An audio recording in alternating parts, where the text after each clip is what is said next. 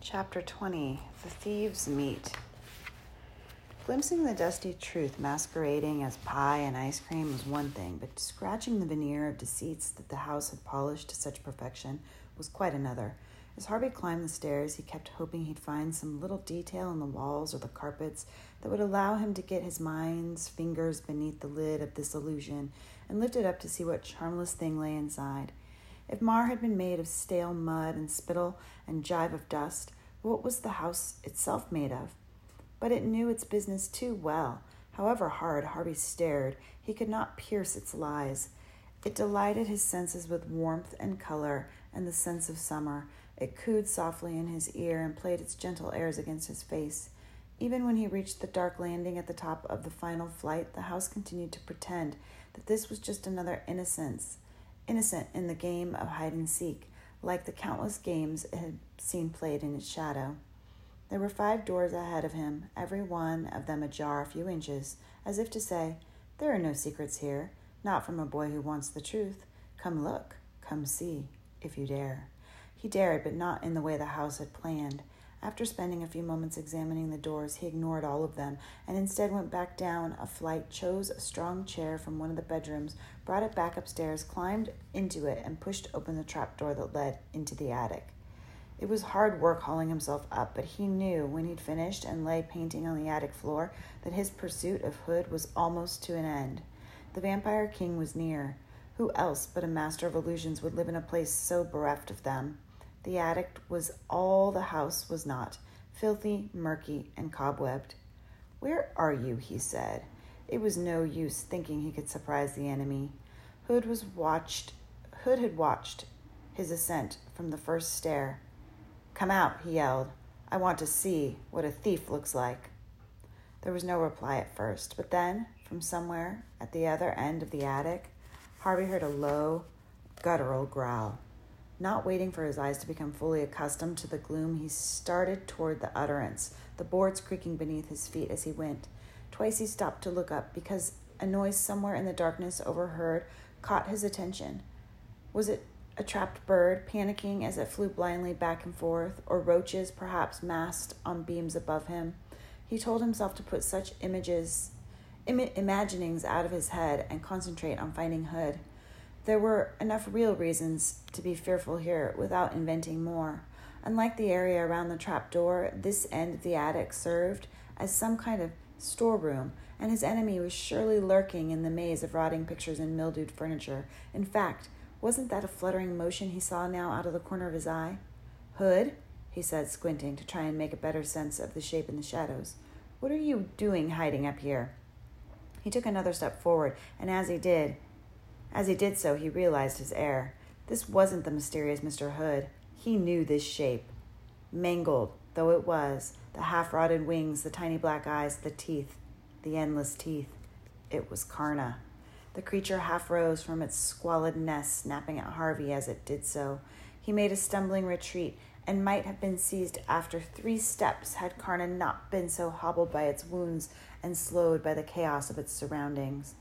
It struck out at the piles of detritus that left to the left and right of it, scattering chairs and overturning boxes, then hauled itself in painted pursuit of its prey. Harvey kept his eyes fixed upon the beast as he backed away, his mind buzzing with questions. Where was Hood? That was the main mystery. Mrs. Griffin had been certain he was up here somewhere, but Harvey had now wandered the attic from end to end, and its only occupant was the creature driving him back toward the exit. He chanced several glances into the shadows as he retreated in case he'd missed some figure hiding there. It was not a human form his eyes alighted upon, however. It was a globe the size of a tennis ball, glowing as though filled with starlight. It appeared like a bubble from the boards and rose toward the roof. Momentarily forgetting his jeopardy, Harvey watched as it ascended, joined by another, then a third and a fourth. Astonished by the sight, he took too little care where he was walking. He stumbled, fell, and ended up sprawled on the hard boards, staring up at the roof through a red haze of pain. And there above him was Hood in all his glory. His face was spread over the entire roof, his features horribly distorted, His eyes were dark pits gouged into the timbers. His nose was flared and flattened grotesquely, like the nose of, enormous, of an enormous bat.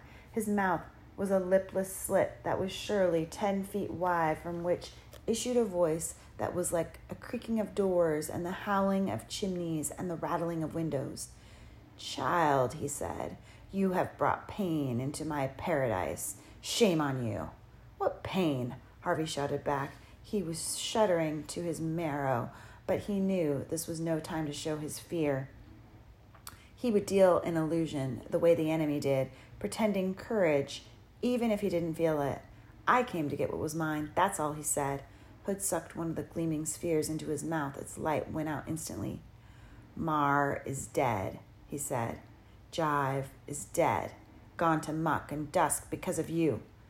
They were never alive, Harvey said. Did you not hear their sobs and pleas? Hood demanded, the knots in his brow tightening. Did you not pity them? No, Harvey said. Then I will not pity you, came the rasping reply. I will watch my poor Carna devour you from soul to scalp and take pleasure in it. Harvey glanced in Carna's direction. The beast had stopped advancing, but was poised to strike its dripping jaws inches from Harvey's feet. Now that the beast was still, he could clearly see how badly wounded it was, its body as ragged as a moldy rug, its huge head drooping as though every breath was a burden. As Harvey stared at it, he remembered something Mrs. Griffin had told him. I would welcome death now, she'd said, like a friend I'd driven from my door. Maybe it wasn't a journey to the stars that was awaiting Carna. Maybe it was simply a return to the nothingness from which Wood, Hood had conjured it. But the creature wanted the gift nevertheless. It was weary and wounded, kept alive not by any will of its own, but because Hood demanded its service. Such a pity, the voice in the roof murmured. What is? Harvey said, looking back at Hood, who had two more of the globes at his lips. To lose you this way, he went on, can't I persuade you to think again? After all, I've done you no harm. Why not come back and live here peacefully? You stole 30 years of time with my mom and dad from me, Harvey said. If I stay here, you'll steal a lot more. I only took the days you didn't want, Hood protested. The rainy days, the gray days, the days you wished away. Where's a crime? Where's the crime in that? I didn't know what I was losing, Harvey protested. Ah, said Hood softly. But isn't that always the way of it? Things slip from your fingers, and when they're gone, you regret it. But gone is gone, Harvey Swick. No, Harvey said. What you stole, I can steal back. At this, a gleam ignited in the twin pits of Hood's eyes. You burned bright, Harvey Swick, he said. I've never known a soul that burned as bright as yours. He frowned as if studying the boy. Now I understand, he said. Understand what? Why it is you came back. Harvey began to say. I came back for what you took, but Hood was correcting him before he uttered two words. You came because you knew you'd find a home here, Hood said.